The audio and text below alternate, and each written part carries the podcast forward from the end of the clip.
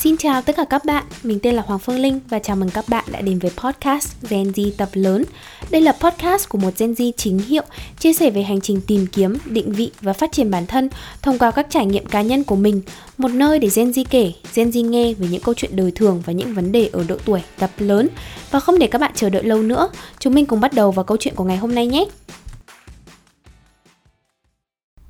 Xin chào tất cả các bạn, mình là Hoàng Phương Linh đây và chào mừng các bạn đã quay trở lại với kênh podcast Gen Z tập lớn của mình. Mình có ý tưởng cho tập podcast này vào một buổi sáng mình đang ngồi trên tàu đi làm. Như một thói quen hàng ngày thì mình sẽ thường lướt Facebook đọc tin tức để tĩnh tâm trước khi bước vào một ca làm đầy bão tố. Bỗng dưng hôm nay tự nhiên Facebook của mình tràn ngập những bài viết về ba người lính cứu hỏa đã hy sinh trong một vụ cháy một quán karaoke tại Hà Nội.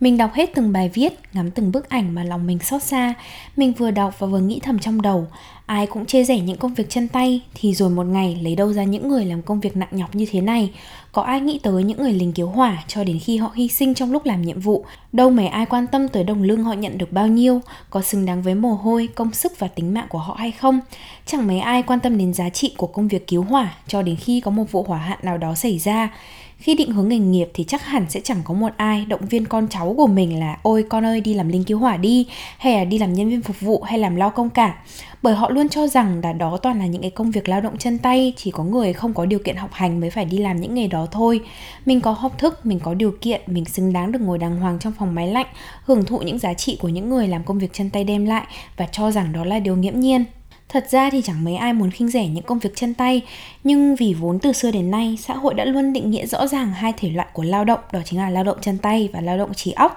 khiến tất cả chúng ta vô tình định nghĩa sai về giá trị của từng ngành nghề. Nhắc đến công việc chân tay thì chúng mình sẽ thường nghĩ ngay đến những công việc không cần đầu óc và đôi khi gắn mác luôn cho những người làm những công việc này là vô học. Dùng cái từ vô học ở đây thì nghe nó cũng hơi nặng nề, nhưng cụm này phản ánh thực tế những tư tưởng lệch lạc của rất nhiều người về những công việc chân tay. Họ nghĩ rằng làm lao công, phục vụ hay là phụ hồ thì dễ lắm, chẳng cần học hành gì nhiều đâu, vẫn có thể làm nên cơm nên cháo. Biết rằng nếu có sự lựa chọn tốt hơn, chắc chẳng mấy ai theo đuổi những công việc nặng nhọc mà đồng lương lại chẳng được là bao. Nhưng những công việc này vẫn làm ra tiền và đem lại giá trị cho xã hội, tại sao người ta lại bị khinh rẻ? Có ai biết rằng chính vì cái tư tưởng tôn sùng một số ngành nghề nhất định và gán định kiến xấu cho một số ngành nghề khác đã khiến rất nhiều đứa trẻ trong độ tuổi lập nghiệp lại càng cảm thấy mông lung hơn. Mình trò chuyện với một người bạn học cùng ngành quản trị khách sạn của mình và người bạn ấy đã bị nói thẳng vào mặt là sao bố mẹ cho ăn học đàng hoàng mà lại phải đi làm phục vụ trong khách sạn. Hay một người bạn khác của mình cũng học cùng ngành với mình không dám về Việt Nam vì sợ hàng xóm cười chê là bố mẹ bỏ tiền tỷ ra cho đi học, cuối cùng về làm phục vụ nhà hàng đâu ai để ý tới mục tiêu cuối cùng của một cá nhân là gì và tại sao họ lại làm công việc hiện tại đâu? Xã hội dễ dàng khinh bỉ một người chỉ vì họ làm một công việc lệch chuẩn so với những gì xã hội cho là tiêu chuẩn của thành công. Bản thân mình cũng là nạn nhân của định kiến. Đã không biết bao nhiêu lần mình muốn đổi ngành, đổi nghề để hy vọng có thể nhận được sự ngưỡng mộ từ một người ngoài. Nhưng rồi mình nhận ra nếu mình bỏ cuộc bây giờ thì chẳng khác nào mình đầu hàng trước những định kiến từ đó, mình lấy những định kiến về ngành nhà hàng, khách sạn là những đứa vô học để làm động lực tiến tới thành công của mình.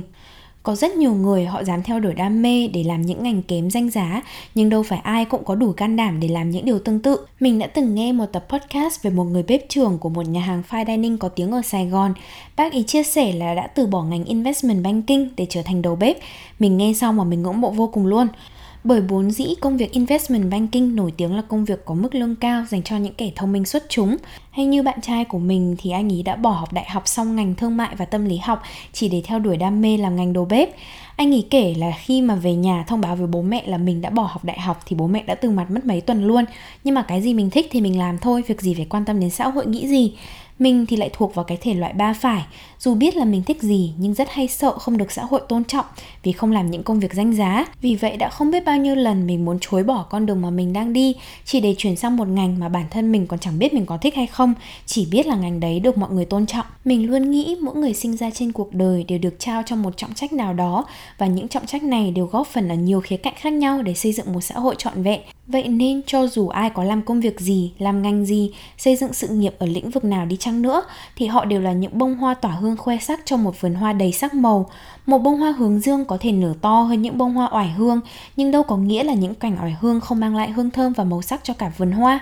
Một công việc trí óc có thể được tôn trọng hơn một công việc chân tay, nhưng đâu có nghĩa công việc chân tay không có giá trị gì hết. Do vậy chúng mình có là ai, làm công việc gì thì chúng mình cũng có quyền để tự hào về giá trị của bản thân, bởi giá trị của bản thân không được định nghĩa bằng nghề nghiệp mà giá trị bản thân được định nghĩa bằng việc mình sống thế nào, làm việc ra sao và đối đối xử với những người xung quanh như thế nào. Khi mới ra trường, mình đi làm một công việc chạy vặt, nhưng mình làm tốt nó và hoàn thành tốt nhiệm vụ được giao, nghĩa là mình có giá trị cho doanh nghiệp. Tính ra về cơ bản thì mỗi một người đi làm full time sẽ làm khoảng 40 tiếng một tuần. Một tuần có tới tận 168 tiếng để chúng mình định nghĩa mình là ai. Vậy cớ sao tất cả chúng mình phải bó buộc giá trị và định nghĩa của bản thân vào 40 tiếng đi làm thuê cho người khác? Công việc có thể là một phần lớn của cuộc sống, nhưng công việc không phải là tất cả cuộc sống. Đừng chỉ chăm chăm đi tìm một công việc để nâng tầm giá trị bản thân, mà hãy cố gắng nâng tầm giá trị của bản thân trong chính những hoạt động hàng ngày. Đâu phải cứ kiếm nhiều tiền, làm chức cao ở công ty mới là người có giá trị. Đi làm về giúp đỡ bố mẹ ở nhà hay dạy học cho những em nhỏ hoặc làm những hoạt động thiện nguyện hay là hoạt động ngoại khóa đều là những công việc có giá trị hết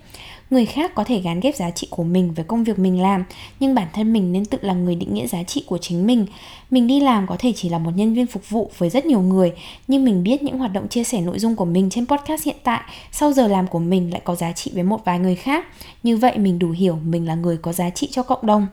Ngoài ra thì mình nghĩ là mỗi người sẽ có một định nghĩa khác nhau về giá trị. Nghề của mình có thể không có giá trị với một nhóm người vì họ không phải là đối tượng sử dụng giá trị mình tạo ra, nhưng mình chắc chắn sẽ có giá trị rất lớn khi gặp được đúng đối tượng biết trân trọng giá trị của mình. Ví dụ ở trong nhà hàng, nếu mình đến một bàn mà người ta không uống rượu thì đương nhiên công việc của mình là vô giá trị rồi. Nhưng cũng là công việc sommelier, nhưng mà nếu mình đến một bàn người ta yêu thích ẩm thực, họ sẽ rất trân trọng những kiến thức mà mình chia sẻ về rượu vang hay là những món ăn bởi vì nó có giá trị rất lớn đối với họ hay ví dụ với những người lính cứu hỏa khi không có bất cứ một vụ hỏa hoạn nào xảy ra thì chắc nhiều người sẽ ngưỡng mộ tài năng và địa vị của một người CEO của một tập đoàn tài chính quốc tế hơn là những người lính cứu hỏa. Nhưng đến khi có một vụ hỏa hoạn nào đó xảy ra, tất cả chúng ta sẽ phải nghiêng mình kính trọng sự hy sinh và tinh thần anh dũng của những người lính cứu hỏa. Nói đến ví dụ này thì thật ra là mình mới nhận ra là hai chữ giá trị nó quá là mông lung và thật ra ví dụ này nó cũng rất là khập khiễng vì mình nhìn vào một người CEO của một công ty nào đó, họ có giá trị cho doanh nghiệp và chúng ta ngưỡng mộ giá trị về mặt tài chính mà họ tạo ra, còn giá trị của một người lính cứu hỏa mà họ đem lại đó chính là sự an yên và đảm bảo tính mạng của những người dân. Đương nhiên, hai giá trị đến từ hai ngành nghề quả là rất khó để có thể đem ra so sánh cùng nhau. Từ đó chúng ta có thể thấy việc so sánh giá trị giữa các ngành nghề đều là những phép so sánh rất khập khiễng. Trên thế gian này có lẽ chẳng có ngành nào tốt hơn một ngành nào cả, vì ngành này có thể tốt với người này nhưng chắc gì đã phù hợp với người khác.